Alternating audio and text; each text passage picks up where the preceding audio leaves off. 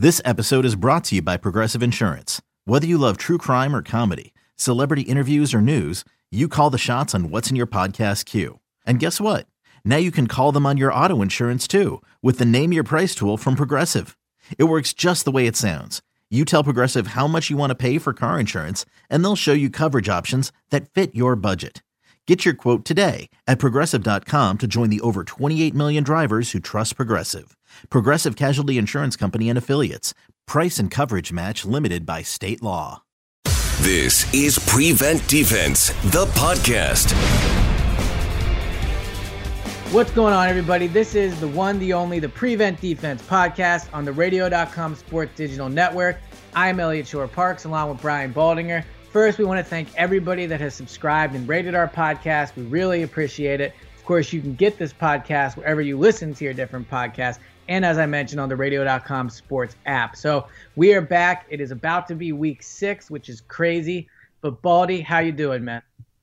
I'm great, Elliot. I'm great. I mean, I, you know, we're in, in this uh, path right now where we're entering week six, um, and these weeks are just kind of flying by, and you really have to comb really hard, which which which is what I do, to really kind of know what's going on in, in each of these in each of these teams and because it, it, varies week to week as we've seen.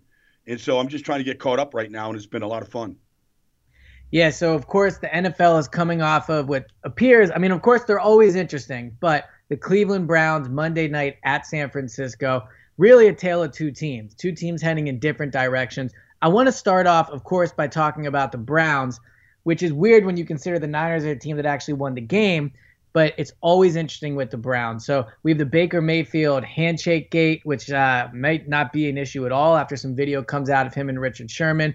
But overall, I, I have my theory on why the Browns are struggling. So first, let me ask you, what is going on with the Browns? I mean, they they looked uh, they looked a mess on Monday night. I mean, the NFL puts them in a primetime spot and they don't deliver. They only score three points. They lose 31 to three. Just an absolutely embarrassing performance for a team that prior to the season was viewed as not a Super Bowl team, but we've talked about them on the pod, and they're a team that you think could win that division and maybe win a playoff game. Didn't look anything like it last night. What is going on with the Cleveland Browns? Well, I think there's a couple things, Elliot. I mean, I, I don't think they're a real complete roster. They lost David and Njoku early. They lost their two starting corners. Um, they're they counted on both the, all three of those players very heavily. Um, they didn't have a particularly great game plan against an elite defensive front. Um, I don't know that you can just leave a tight end on a guy like Nick Bosa to try to block him on the backside of, of Baker Mayfield. So some of those things they they do have good plays. They they don't move the ball consistently. They have been their own worst enemy since week one against Tennessee when they committed 18 penalties. They make a lot of mistakes. Uh, the week before, they didn't make many. They put up 40 points in Baltimore. Uh, but last night, I thought the, they the defensive line of the 49ers, it, it looked like Shark Week to me, Elliot. It yeah. looked like we should be watching the Discovery Channel. I mean, those those those greyhounds up front for the 49ers, especially when they jumped up 21 nothing. I mean, they were just teeing off. And it was tough. I mean, Baker was a piece of chum back there, but you know, that game turned on a critical error by Antonio Callaway. I mean, it's 14 nothing and Baker throws a, a good pass right to the goal line and Callaway doesn't come down with it and he, the ball bounces off him and it's intercepted, and 49ers go down and score, and it's a 14 point turnaround. And even, uh, you know, early in the game, I mean, Baker was under duress, but he threw a ball to Callaway in the end zone, and he just, you know, he just had alligator arms for the ball. You know, a lot of receivers that are hungry to catch touchdown passes, they'll take the hit and go go get that ball, and those guys didn't do it really quick though, don't don't you think that that ball has to be thrown a little higher? I'm not completely absolving Callaway of it. I mean, he has to lean down to get it. He's not able to hold it. It pops up and it's intercepted. But I didn't think that was a was a great pass by Baker on that one. Oh, it was right where it needed to be. It was low and away from the defense. Um, okay. Guys catch the ball at the goal line like that all the time. I mean, just I mean, he's, he hasn't played at all. He's this is the first game back, and look, he got benched. Got benched after that play. That's all you need to know. They went to Derek Ratley for the rest of the game after that. I mean, between short arming the ball in the end zone and, you know, having a ball come through your hands and tip like that for interception, I mean, Freddie Kitchens benched him at that point. So I'm happy you mentioned the name Freddie Kitchens because when I look at this Browns team, I think their biggest problem is coaching. I mean, that you start the game with it was either the first or second play, like a weird reverse to Odell, where he ends up throwing the bar the ball to Jarvis Landry. And to me, that says two things. One, they're not really sure of their identity on offense because if you're going into a primetime game like that, you want to do what you do best to get off to a good start. You know, whether that's run the ball with Nick Chubb or whether that's, you know, getting maybe a hurry up with Baker or pass the ball. But to have Odell throw it, I thought showed they don't really have a true identity on offense. But two, I thought it was a bit of a desperation type move from Freddie Kitchens to go in there early on and make that type of call. I mean, like I said, you're prime time, you're on the road, you really want to get something going. You go to a, a trick play. I didn't like that. To me, when I watch the Browns, it looks like Freddie Kitchens is in over his head. I think that, you know, handling him, Odell, Baker, like I just I think it's too much for him. What do you see from an X's and O's standpoint on how Freddie's done coaching them? Well, I agree with you on the first play. That was the first play of the game. Was a yeah. reverse Odell to Landry. And I agree. I mean, Nick Chubb ran for 165 yards in Baltimore the week before, and he seemed to ignite the team. And he's a really good player. I mean, you know, you take the crowd out of the game by running the ball, uh, you know, on the road especially. And so I know that Freddie probably thought, let me feature my two wide receivers, let them know they're in the game. But I'm with you. I, I thought it was a bizarre call. I, I said almost the same thing to myself. Uh, the way they started the game, they Freddie can he he can design offense in some plays. They just do some bizarre things. You know, mm-hmm. like they brought a tight end, Demetrius Harris, in to block Nick Bosa on the backside of a play on third and three and slid the line away from Nick Bosa.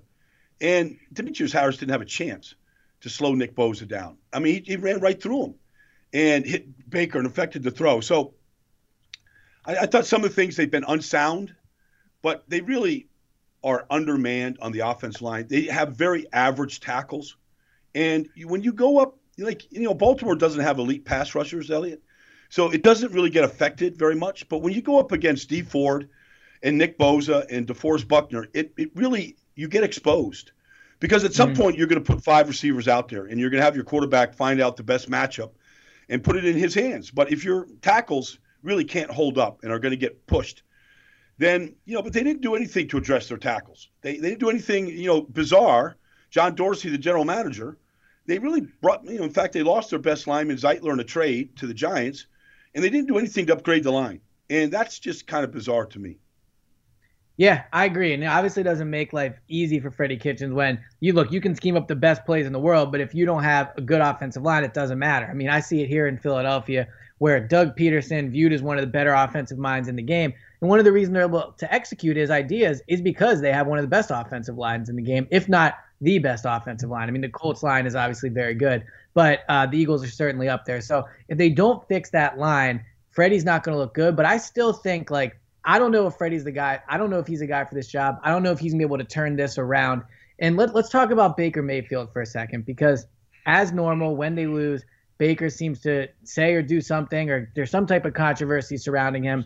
And this time we have two things. One is the the handshake gate prior to the game, where Richard Sherman feels that Baker didn't really either shake his hand or respect him. I guess give him a nice enough handshake would be a good way to put it because there's since been video that's come out that showed Baker shook his hand to some degree. I guess Richard Sherman didn't feel like it was uh, good enough. And then, of course, after one of the plays where Bosa brings down Baker, he runs, he pretends to plant the flag, kind of a reminder, and a shot back to when Baker did that at Ohio State. So, a lot of different stuff surrounding Baker do, do you think maybe his antics from really all offseason where he, you know he talks about Daniel Jones and he, he involves himself in the Nick Chubb negotiations do you think that Baker's off the field antics are part of the reason they're struggling or just a convenient excuse to lean on when they lose? Well, he's definitely struggling. Um, he's not putting the ball where it needs to be put on a regular basis. He doesn't look like the same guy from a year ago uh, when he was, you know, he set a rookie record with 27 touchdown passes. He's not going to get there right now, the way they're going. And you know, some people think they have a better roster now, but you know, he has to. You know, if I was Baker, if I, I mean, I like Baker, I know him, and I, I've been around him, and I like him.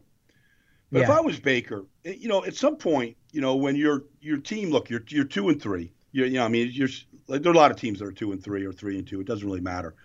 All that matters is you fix what's broken. If I was Baker, it'd be better just to take a long hiatus from everything, like all of the commentary, and just concentrate on playing football. Like, because nobody, if you just play football and you really don't, you don't stir anything up. And I don't know that he did actually. You know, last night he didn't play well, and the team didn't play well. But I don't know that he needs to really. I mean, even to be sour with the media. Look, there's responsibilities that the quarterbacks have to have.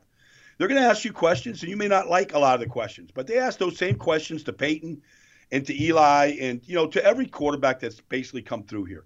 I mean, I'm not saying you have to play nice. You could be yourself, but like you can't just act and talk in disdain.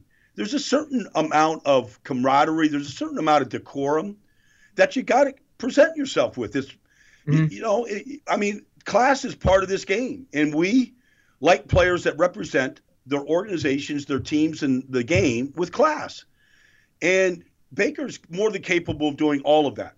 But I just think he just all he has to do is just look in the mirror and say to himself, Am I playing as well as Baker Mayfield can play? Because if I'm not, then that's the only concern that he should have. Yeah, and th- so you said you spent time around Baker. I've only covered one game with them, and that was with the Eagles, so I didn't get a chance to to interact with them. But to me, like I would love the stuff Baker's doing. Like that's right up my alley. Of like I, I enjoy when a quarterback has personality, when a player plays with a ton of confidence. But the, the downside of that is you have to back it up. Like you have to play better on Sundays. And I, I agree, like it's not all his fault. Although I will say it doesn't feel like he's been as accurate as he was last year. He's having a bit of turnover problems. But I, I enjoy the antics. But the problem is, again, you, you got to back it up. You have to be able to do to to uh, perform on Sunday if you're going to be that type of guy. And I feel like maybe he did it a little early in his career. That's who he is. I'm happy he's not going to act like someone he's not, but I still think it's a bit of an issue. So let's talk about the team that actually won the game and a team that basically nobody is talking about San Francisco 49ers. They, they remain undefeated. Uh, they look really, really good. I mean, you mentioned how good their defensive line looks. I think Shanahan is one of the best offensive minds in the game. The way he schemes up. I mean, it was like watching him versus Freddie Kitchens was almost an unfair matchup. With the way Shanahan moves that offense, they obviously look great running the ball. The only concern I have with them is Garoppolo. Um, at this point, I, I, it's hard for me to believe in a team fully when I don't believe in their quarterback, and I haven't seen great things out of Garoppolo so far. I want your take on both Shanahan and how that team looks, but also how you feel about Garoppolo. Well, if you really look at Kyle Shanahan closely, you'll notice that a lot of players, a lot of coaches have gone on to other things that have been with Kyle. But there's one one coach that's been with him the whole time and that's Mike McDaniel. Mike McDaniel is the run game coordinator for the 49ers. They lead the league in rushing. He went to Yale. I mean, this is one of the brightest minds in the NFL. Um, and you know, he's been with Kyle all the way going back to university uh, to the Houston Texans and traveled with Cleveland, Atlanta. He's been with them at every stop, and he's not letting them out. I think he's the highest paid assistant coach in football, without a coordinator title. But when you watch from the very first play, I mean, the first play of the 49ers last night, Matt Breida went 83 yards for a touchdown. And yep. the play is very clever. It's it's completely Kyle Shanahan and Mike McDaniels. It's it's their work of art. I mean, they it was a wind back play to Breida, but the way that they any single every single person on that offense that has a number where they can touch the ball, like anybody who's done an offensive lineman, is capable of running the ball. Like George Kittle had his first carry last night, 18 yards. Uh-huh. But Marquise Goodwin, I mean, it could be anybody could carry the ball. All three backs, including Tevin Coleman, who made his debut last night, average 5.5 yards or greater. I mean, they lead the league in rushing by a mile. And their chunk plays in the running game are astonishing in how they do it. And I, I just did a piece for uh, the NFL on the variation of their running game. Because if you would tell me that Matt Breida – or Raheem Mostert, who you know, Elliot, right here from Philadelphia. I mean, we right. remember Raheem. Love I mean, he can average yep. five and a half yards a carry in San Francisco. And the scheme, you know, started with his, you know, with Mike out there in his own scheme, you know, in San Francisco, where like they had a different thousand yard back every year. But it's a little bit different now. I mean, their overloads and how they count. And really, when you watch the Browns and you talk about Kyle's just really bright, like I feel like they can't match the coaching of the 49ers, starting with the very first play last night. I mean, yeah. Did you mention? I, did you hear the name Myles Garrett mentioned last night? I mean, Myles nope. Garrett wrecked offenses, and they they started a kid Justin Skule a rookie out of Vanderbilt last night at left tackle, and you would know that it was Joe Staley or Justin Skule playing left tackle last night. Yeah, and look, as you mentioned, I saw I saw Raheem up close in Philadelphia. Eagles fans loved him. Eagles coaching staff wasn't really able to get anything out of him. So for for Shanahan to be able to to move the ball with guys that you know aren't aren't top first round picks, those type of guys is very impressive. But again, Garoppolo, like like do they have the quarterback to get it done? Because we talked about this in the preseason with the Ravens, which is you know they're gonna be able to run the ball, they're gonna be able to play defense. But sooner or later, Lamar Jackson's going to have to get the job done. Lamar's arrow is pointing a little bit down after a really hot start. Ultimately, in the NFL, you have to be able to throw the ball to win. That's my biggest concern with the Eagles right now is that they're having they're having trouble moving the ball through the air. They're 21st in the yard, 21st in the league in passing yards per game. Do you think if if they need to win a game, like late in the season, if they're remaining in this NFC West hunt, they're at they're at uh, L.A. or maybe they're playing Seattle do you think Garoppolo can throw them to a win, and do you trust him to make those big throws? Well, I've seen Jimmy Garoppolo play six games now this year, counting two preseason games, and he's gotten, I think, better in every game. Now he's, look, he's completing seventy percent of his passes. Um, he's taking care of the football much better this year than he has, although he does have the four interceptions. He had a pick six week one. I thought he's getting better every year. I mean, there's a guy that you know a year ago he was done. He didn't play football for you know ten months and now he's out there. And Deebo Samuel, I mean, they're trying to figure out what receivers you can throw it to consistently. The run game has been so consistently good that they really haven't had to ask Jimmy Garoppolo to do very much. The defense yeah. scored two touchdowns in the first game against Tampa. Cincinnati was awful. They ran the ball for 260 yards in that game. Pittsburgh started Mason Rudolph in his first NFL start. You saw how bad the Browns were last night. Um, you know, he had like he's going to see the Rams this week, and it's probably where you want to watch him this week. You know, because the Rams and the 49ers, I think they mirror each other offensively quite a bit in a way they do certain things. so I, I I'm I think this is the week where Jimmy Garoppolo, you're not, I, you know, maybe they can run for 200 plus yards this week against the Rams. They haven't played well against the run, but I would guess that as the season goes on, your theory could very well bear itself out. I, I, I happen to think that he needs a very good play action game and a great game called by Kyle against great opponents in order mm-hmm. to be really successful. If you're saying, you know, like go play Aaron, go be Aaron Rodgers like he was against the Cowboys, and when things aren't there, just you know, use your arm and your vision experience to go win the game. Um, I, I don't know that Jimmy can do that right now. Yeah, well, the good news is I do think that he has a good chance of getting a good play action game because the running game is good and a good game called by Kyle. So I I think that there's going to be times this year where he's going to be counted on to make a big throw, and if he can make it, that 49ers team is going to be in the final discussion for like not only the playoffs to win in the playoffs because they have the other elements. So definitely very excited to see where that goes out. Another division that's close. Well, I shouldn't say close because the Cowboys and Eagles are at the top, and there's a pretty wide gap. But one that looks closer than it did last week is the NFC. So I want to picture pick your brain on that. Before we get into it, as you know, Baldy, we are a pro CBS game all access podcast. And every Sunday, you can watch your local CBS game live with CBS All Access. You can catch games at home or you or on the go access all across your favorite devices. Go to cbs.com/insider to get a free one-week trial of CBS All Access. So, as normal, we want you to watch all the games, and you can do it with the CBS All Access app and uh, uh, online. So, the NFC East, let's talk about it because it's definitely been an exciting week in that division. Um, the Cowboys have lost two straight. They get smacked around by the Packers for the majority of the game.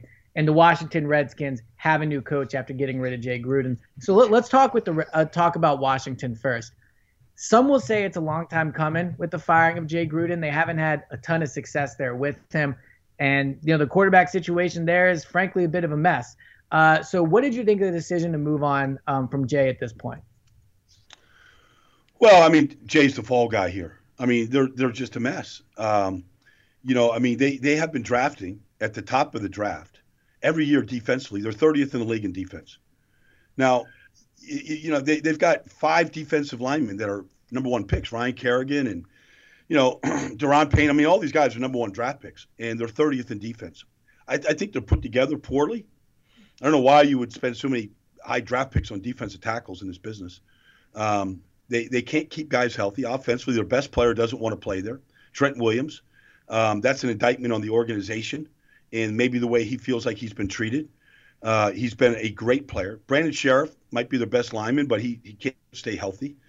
Um, you know, I just think Jay's just just a fall guy. I mean, I don't. I, I think he probably wasn't in love with Dwayne Haskins, not to the point where he wouldn't have loved to have had, you know, an elite offensive player to come in there and help the offense or defensive player, um, you know, rather than take the quarterback at that spot. And they did. And then he's sort of, you know, I mean, we know what the quarterbacks in front of him, Colt McCoy and Case Keenum are. They're backup quarterbacks. And so he's not really given a true quarterback. And he hasn't had one. I mean, he's had to deal with all kinds of different guys through there, but he hasn't had a quarterback. And he's a good offensive, I think he's a good coordinator.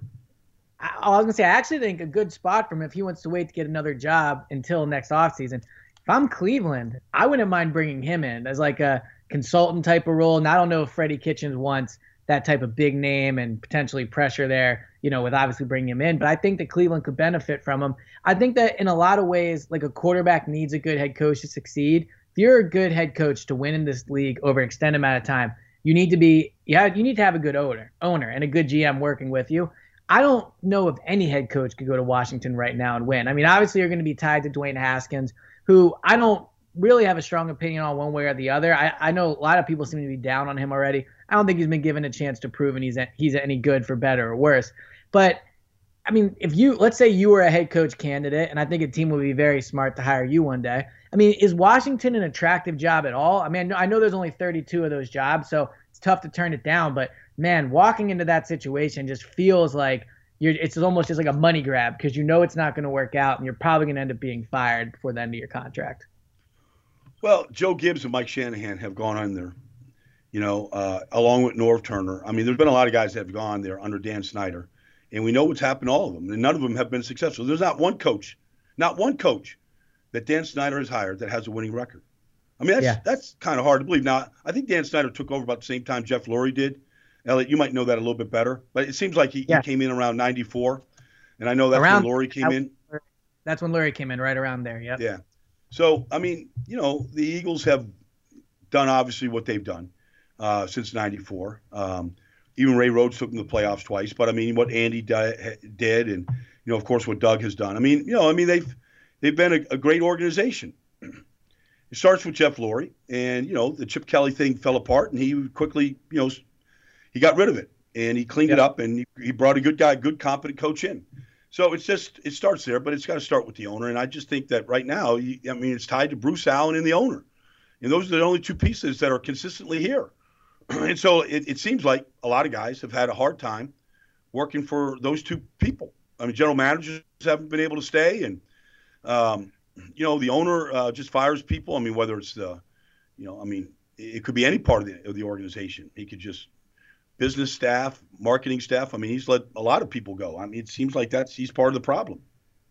Yeah, and it, to me, this showed like this showed the big difference between ownership and how much it matters because all off season, I would say the Giants were the butt of a lot of jokes. People didn't think Daniel Jones was the right pick. People were, you know, mad they hung on to Eli, even though Saquon Barkley is very good. You know, people can ob- say a lot what a bad pick was he was at number two because he's a running back. And Gettleman's been the butt of a lot of jokes but you see that now like the Re- the, the Maras are just a better ownership group and they're a better run franchise than Washington because the Giants are now looking a little more competitive. Daniel Jones looking good, and I think their future is considerably better than Washington's right now. So I agree with you. As long as Washington is kind of under this ownership and they have the GM problems, it's going to be really tough for any head coach to win there. And when you look around that division, the Eagles, their future is looking up. The Cowboys, their future is looking up. The Giants, their future is looking up. So Washington has a long way to go if they're going to want to remain competitive in this division. Um, speaking of the Cowboys, long term, their their arrow is looking up. Right now, they're in a bit of a, a slump here. They lost a tough game to the Saints on the road, and then, as I said before, they basically get smacked around by the Packers for a few quarters before they make a, a late run at it when really the game was already decided. Um, I've said pretty much all, all off season. I think the Cowboys are the best team in the NFC East. My confidence in that is shaking a little bit. Seeing how the Packers beat them, how the Saints beat them, and now you look at the, the games that they've won, they've only really beaten bad teams. When you look at the Cowboys over the last two weeks, Is it just that they're being outclassed? Like, why are they why are they struggling to beat these really good teams? Uh, is is it Dak? Is it Kellen Moore not calling as good of a game? What's happening with the Cowboys? Well, last week they couldn't tackle. I mean, it was mm-hmm. uh, what Aaron Jones did to that defense last week. I, I, didn't think I'd ever see from Leighton Vander Esch. I mean, I never see I never saw a linebacker just reach and grab more than Leighton did last week. But it wasn't just him. I mean, Aaron Jones just left a wake of Cowboy players all day long. I mean, I, I'm not impressed at all by this Green Bay offense. But Aaron Jones was just he was the best player on the field Sunday. And really all Aaron Rodgers did was just lean on Aaron Jones. I mean, Jimmy Graham made a play and uh, you know, Marquez Valdes-Scantling made a play. I mean, the guys made a play here and there. But I mean, it's Aaron Rodgers drop back. If he doesn't like what he sees in two seconds, he starts scrambling and moving. And where can I dump the ball off to I mean, that's the offense. It wasn't a great offense. I mean, they ran the ball. In the, you know, just think about this, Elliot. In the 60 year proud history of the Dallas Cowboys, no opposing running back had ever run for four touchdowns in a game against them until Aaron Jones did. I mean, think about wow. that. I mean, all the great running backs that the Cowboys have seen in all the eras, nobody, you know, I mean, Walter Payton, you just go through the list, uh, Wilbert Montgomery. I mean, all of the, the running backs that have been in this business, nobody ever did that. And it really, if you look at, you know, if you go back to that Green Bay Thursday night game with the Eagles. What was the problem? Red zone offense. I mean, they couldn't score. And so when you can run the ball from the 18 yard line, from the four yard line, from the two, like like Aaron Jones did, you'll put up four touchdowns. But you know, to your point about the Cowboys, the week before they got manhandled up front by the defensive front of the New Orleans Saints. I mean, that's I mean, you know, Ezekiel Elliott ran for 35 yards in a game. I mean, he was shut down. So it's something every week. I mean, look, I don't put all three interceptions on Dak at all. But if that's what you want, if you're playing from behind and you want Dak to go beat you, then Amari Cooper's got to hang on to the ball, and Randall Cobb has to hang on to the ball. And all the stats in the world don't mean anything. They, you know, Dak threw for 450 yards, and they were chasing points the whole day. They're just, yeah. there's just something. You know, the other thing though that is hidden in all of this, and it goes back much farther than just this year. They can't take the ball away. They played five games. They have four takeaways. I mean, they just don't intercept balls. They don't knock it loose. They don't create fumbles. I mean, they just don't get the ball out. And that's not what good teams do in this business. So, do you think the Cowboys are still? I mean, two weeks ago, if me and you talked, we would have probably said they're one of the top three teams in the NFC. Has your opinion on them changed? Because if it's tackling, like, is that a long term problem? Was that a one week thing with Aaron Jones just having the game of his life? Like, do you still view the Cowboys as the one of the serious contenders in the NFC. I still do. I mean, you know, t- teams can go through these. Like, I mean, Leighton Vander Esch put it all on him. I got to get out to practice. I mean, I, I'm, I'm, he was embarrassed by the way he played, and so, you know, I, I think they have a lot of players that play the game the right way and are pretty, you know, self-reflective, and they'll go and take a look at that game film and take it to heart. And I wouldn't imagine. I mean, they get the Jets coming to town, so I mean, they're not going to see a lot, even if Sam Darnold plays. So I would expect a turnaround. And look, it, it really is going to come down to to week seven when the Eagles go down there to play. And, you know, whoever wins that game is going to be the front runner in the East, period. Yeah, I, I I'm super pumped for that game. I think the NFC is going to come down to those two games Eagles and Cowboys in two weeks. Then I think they play in week 15 or 16 at the end of the year. So I think that those two games will decide the NFC. I don't think there'll be enough of a separation between the two teams. Really quickly, you mentioned uh, Sam Darnold and the Jets. So I've been to every Eagles game for about seven years. So I've seen a lot of different teams in the league. Obviously, I think I've been to every stadium except two of them. The Jets this past Sunday were the worst team I have ever seen the Eagles play. So they are one of the worst teams I've seen in years. I mean, they had no shot. When that game went set when when in when the Eagles scored to make it seven nothing, the game was over. When it was 14 nothing, the game felt like it was an insurmountable lead.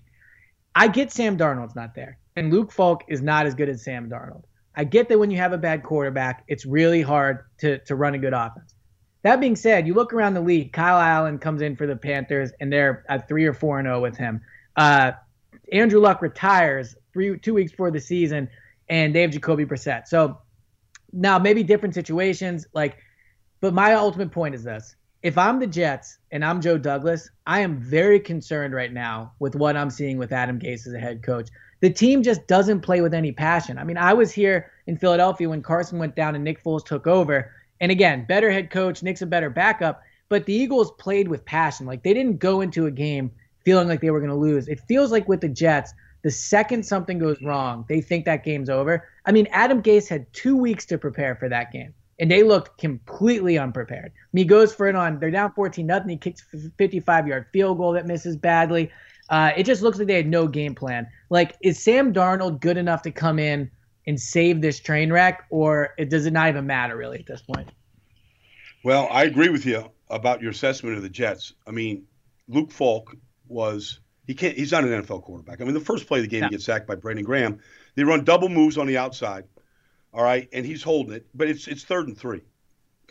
Um, you know, like he's got two open receivers. Just uh, you know, it's just he doesn't know what he's looking at. Um, I've never seen. I, have known Jim Schwartz a long time. I, I go back uh, to his early days at Tennessee, and I've seen him call a lot of games as a head coach in Detroit and a coordinator. I've never seen him blitz like that in my life, and he didn't have to. But I, I he knew what he was looking at. He knew that this guy had no idea what he was doing, and he sent a barrage. I've never seen so many blitzes in one game this year from any team, but I've never seen it from Schwartz. So he just wanted to knock this guy out and knock this the Jets out, and and he did that. Except for Corey Clement, just a poor decision on a, a bouncing punt, they wouldn't have scored at all. but I'm with you. I'm watching it going. Adam Gase has to be better than this. The, you, you, how did you arrive with Luke Falk as your answer? I, I know he's a third quarterback. He's not supposed to play. I know all that. But still, you have to. And if I watch Carolina play with uh, Kyle Allen right now, I mean, yeah, they've got Christian McCaffrey, but they run plays right now for Christian McCaffrey that you'd love to see for Le'Veon Bell. I mean, mm-hmm. I'm not saying that Le'Veon Bell can be Christian McCaffrey. I mean, I think he's a really good player.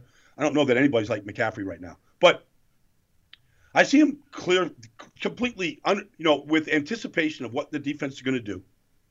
Norv Turner, I'm talking about run these plays where yeah. you just get Christian McCaffrey isolated in the middle of the field or on the outside, one on one, and nobody else is even in the area. And you let McCaffrey go win. And, you know, Kyle Allen is playing really good football. And this guy just started his fourth game. And so, you know, is Kyle Allen that much different than Luke Falk? Um, you know, Kyle Allen hardly played college football. I mean, he bounced around from different schools, Texas A&M, whatever.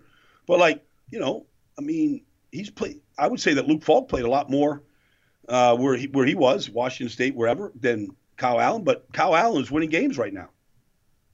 Yeah, I agree. I just I don't know, man. I look at Adam Gase, and I got to know Joe here in Philadelphia. I know you know him, uh, you know, just from your time around the league. So I just I feel bad for the guy. I feel bad for Jets fans. I feel bad for Sam Darnold. Like Adam Gase is not going to win a playoff game there. I would I would almost guarantee it. So the although I know you never want anybody to get sick, uh, I do think the Darnold Mono thing could be a bit of blessing in disguise because we've seen what this team is. Like if you're a head coach, you can you should be able to motivate your team to be more competitive than they have been. Mm-hmm. So I, I, think that this this Adam Gasing is not going to end well for the Jets. But before we get into the Week Five games, or I sorry, Week Six, one thing I've learned from doing this pod with you now from for almost two months is whenever we first connect, we talk about what we want to do. I can tell right away what you're most excited about. And when I when I asked you what you want to talk about, and you said you think the Colts have found the blueprint to beat the Chiefs, I need to hear what you why you think that because the Chiefs obviously are coming off of that loss to the Colts, and Frank Reich once again cementing his himself as one of the best head coaches in the league. But it was the defense that did really well on that, shutting down the Colts. What did you see in that game, and do you think it's something that can be kind of duplicated throughout the rest of the year? Well, you have to, you know, remember now the Chiefs are playing without Eric Fisher at left tackle, and they, you know, they lost some linemen during the game. So it's not like in, you know, there's no Tyreek Hill, and but nobody wants to hear any of that. I mean, that's yep. Patrick Mahomes back there, and he's got 13 points on the board. when you watch what Matt Eberflus, first of all, he got beat by the Oakland Raiders at home the week before, and it wasn't pretty. And when you watch them, they looked awfully soft on defense. Not soft from a standpoint of competitive, just they played off. They gave Derek, uh, you know, Derek Carr some some throws. They went into Arrowhead and they completely changed the approach of defense. First of all, they played largely zone in the first quarter, and they played nothing but press man in the second quarter. They changed up. they played press man in the third quarter, And then they held the ball and played keep away in the fourth quarter. And if you look at who they're playing, they started four rookies. Bobby Okirk, o- o- Okoriki, Okoriki is at linebacker for Darius Leonard. Uh, Rock Ya-Sin. They started Khari Willis. I mean, they, they started rookies back there. And what they did was, whether they played man or the zone, they rushed four. They didn't send overload pressures. They didn't blitz. And Denico Autry won, and you know Justin Houston won, and uh, you know they had they had different guys that that won that won one on ones, and they got Patrick Mahomes down to the ground and sacked him a bunch of times and chased him a bunch. But they their press man coverage was as sticky as you can get. And you know Mahomes can extend a play and hold it as well as anybody in this business, and there just wasn't a lot there. And you know you just watch the way that they manned up. And they accept. I could just see Matt Eberflus in the meeting on Wednesday going, "This is the only chance we have. If we don't man up and we don't plaster these receivers, we're not going to come out of here with the win." And I could just and and he and he got those guys to believe that they could do it with a bunch of young guys that are, you know, Khari Willis made his first start in the NFL. You wouldn't have known that it was him or Malik Cook or anybody else back there. So are the Colts legitimate? I mean, whenever anyone talks about the AFC, we always say, okay, it's going to be the Patriots and the Chiefs, and we'll see if they're able to overcome them this time. If this is Andy's year, are the Colts being slept on? Because if Andrew Luck was still the quarterback and they were playing this way and they had just beaten the Chiefs, I think people would be saying, you know what, this is the, the Colts are right there. They can do it. Because it's Jacoby Brissett, there's a little less excitement. I'm not saying are they in the same class yet, because that's probably not fair, even though they beat them. But are the Colts a team we should be mentioning as that third best team in the AFC that could potentially go into New England, that could go into Kansas City and be a uh, surprise team in the in the Super Bowl for the AFC? Well, look, everybody gets 16 games in the schedule, Elliot, but not all the games are weighted the same. There's certain mm-hmm. games that when you go play, they mean more. There's not a guy on that Colt roster right now that doesn't believe that they can't go to New England right now. If you go to Kansas City and win in that in that atmosphere, the way Frank Reich described it, there's no there's no reason to think that Quenton Nelson can't go knock the Patriots around in New England, or they can't go to Baltimore, or they can't go, uh, you know, to you know to any of these AFC places. Go down to Houston and beat Deshaun Watson like they did in the playoffs the game last year. I mean, that road win. There's not a guy on that plane ride going back home. We can't uh, going back to Indianapolis, and it's not a long ride. But there's not a guy on that ride that didn't believe that they can beat anybody in this whole business right now. And and, yeah. and, and Jacoby Brissett has been just fine.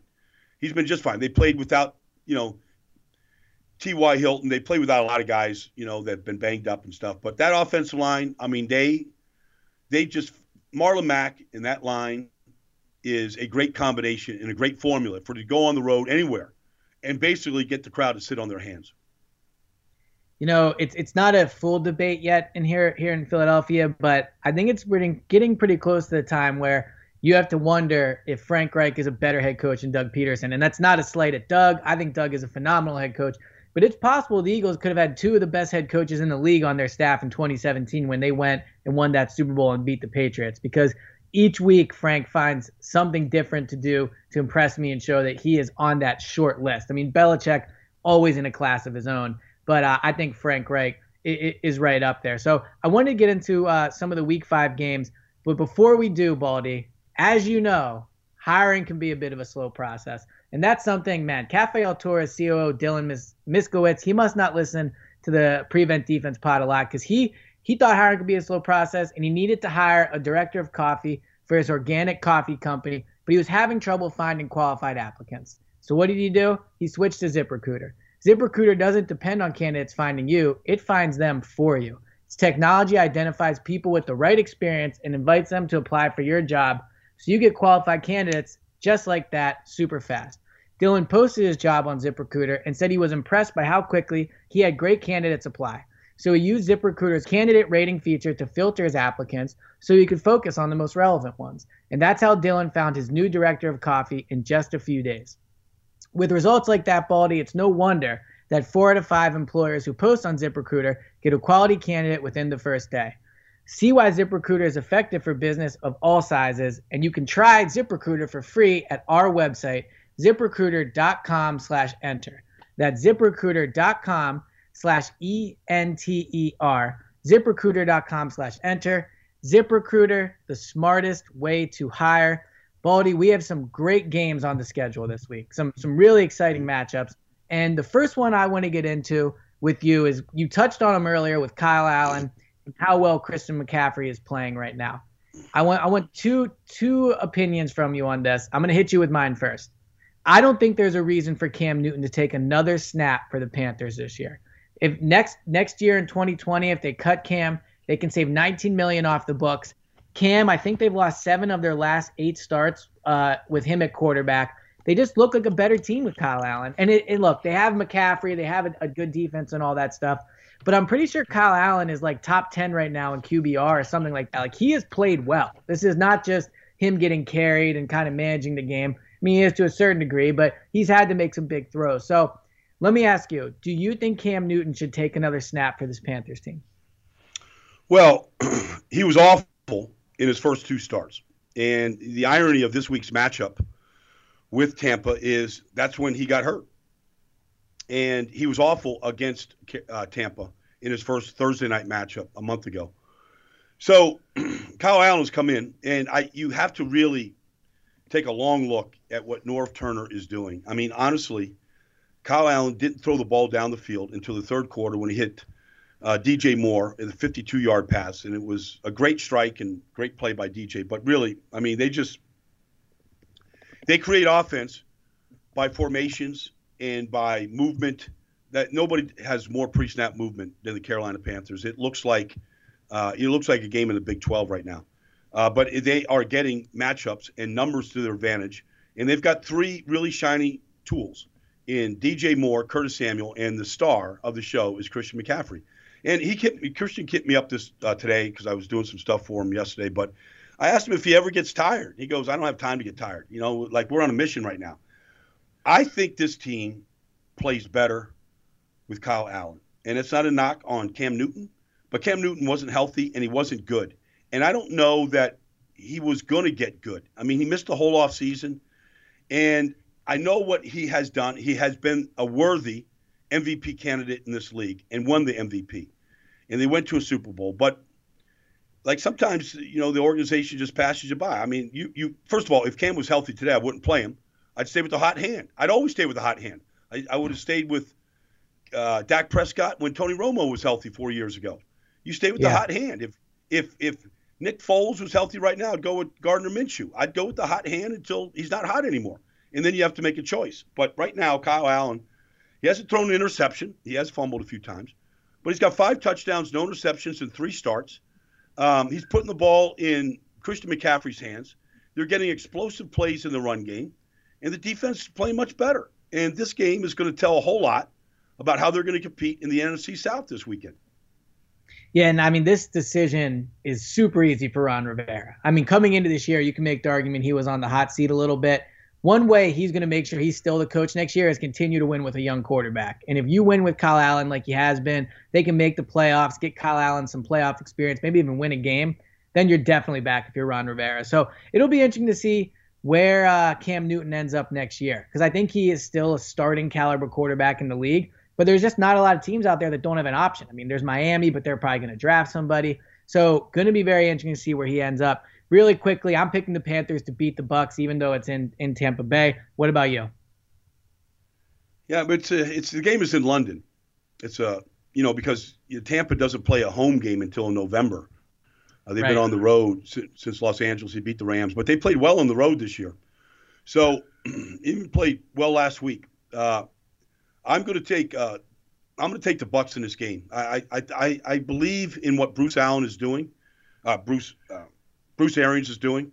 I'm going to take the Bucks over in London in this one.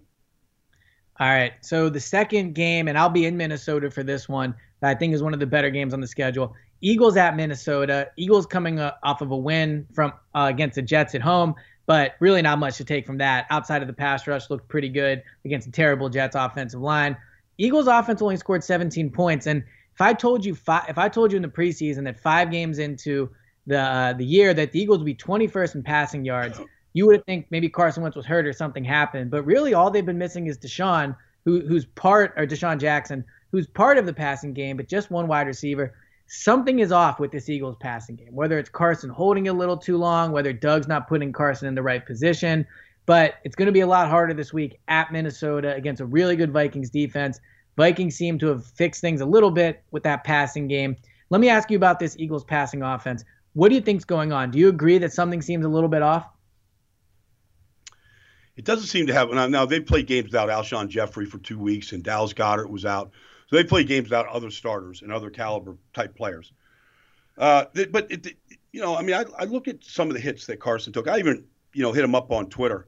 Like I, my criticism of Carson is he, he you know he loves extending these plays is longer than anybody else. And you know, sometimes he gets out of these acts, he gets out of these uh, tanglements, and he gets rid of the ball and he saves the play. But there was a play last week where I don't know why he didn't throw it underneath and just get the ball out of his hands, but he was looking to Alshon deep and and it just didn't come open. And by that time, the Jets got there, and Neville Hewitt has got him, and he's on his knees, and he bends him completely backwards, and he's yep. trapped under two jet players with his knees bent underneath them all the way back. And I don't care how old you are, what kind of athlete you are, nobody. Randall Cunningham, I've seen him do that many times. And eventually it caught up to Randall Cunningham, and the injuries caught up. But I, I forget about the injury history. No quarterback is going to survive if you look at him in these final positions, Elliot. And so I know he's worked on trying to just hit the check down, get the ball out of his hands. But there doesn't seem to be a lot of timing right now where the ball's just out on time, you know, to some of these receivers. It seems like he's got to hold it and wait until somebody really comes open. And that's not good for long term. And especially against this defense that has some elite skill to it. Some elite skill. I mean, they got two elite pass rushers, two elite inside rushers, a maybe as good a safety as is in football, and a coordinator that knows how to really take away what you want to do best. I mean, it's a big challenge. It, this is not the Green Bay Packers. This is a different defense, much different than Green Bay. Like Green Bay, you can run the ball down their throats. I don't know that you can do that to Minnesota. Yeah, I mean, look, Carson has completed under under 60% of his passes in a game for four straight games. First time in his career he's done that. The Eagles have been able to run the ball to victory, and then the Jets, you don't even really look at that game. Um, so I agree. Carson's going to have to step up. I think the Vikings win this game for what you just said. I think that the defense is something the Eagles are not ready for on offense. And I think that the Eagles defense looked really good against the Jets, but going from playing the Jets skill position players to the Vikings skill position players is like going from JV to college. I mean, the you Adam Thielen, Stefon Diggs, Dalvin Cook, Christian McCaffrey's been really good for sure. Dalvin has been almost as good. I mean, Dalvin's been unreal. So I think the Vikings win this game. What about you? Well, but you haven't said anything about Kirk Cousins. So I mean, yeah. that's the that's the X factor. Now he was good against the Giants. They ran a lot of bootlegs and play action, and Thielen and Diggs got involved, and Adam had his best game he's had in a while. that's against the Giants. Uh, you know, this is not a this is not a great offensive line of uh, of the Minnesota Vikings, and under pressure, Kirk Cousins does not make good decisions. I want to mm-hmm. see what he does. Uh, and Dalvin Cook is all of that, but the Eagles are the number one defense in the league against the run. So that's their challenge is to shut down Dalvin Cook. Uh, he's not easy to shut down. He's got elite balance, vision, and explosiveness. He looks better than I've ever seen him. Um, this is a good challenge for this Eagles defense. You know, the Eagles are obviously not strong at corner, and that's where the the you know where the really the Vikings offense can really be a strength with Diggs and Thielen, but they don't they haven't gotten the ball outside of last week to them. So mm-hmm. I, I feel pretty good about actually Philadelphia going into that stadium where every one of those guys knows the last time they were there, they won a Super Bowl. And I'm sure that Doug will have some sort of reminder that the last time they were in that stadium, they won a Super Bowl. So I, I like the Eagles this week. Yeah, I don't know if Carson wants to remember that Super Bowl. I mean, he was on the on the on the team, not on the field. So look, I think it's one of the better games of the week. And if the Eagles go into Minnesota and beat the Vikings, That'll be their third straight win, and Eagles fans are going to be really, really excited here in Philadelphia. But that'll be it for the Prevent Defense Pod this week. Baldy, look forward to catching up with you next week and talking about all these exciting Week Six games. Talk to you next week, man. All right, Elliot, you got it, buddy. Thank you.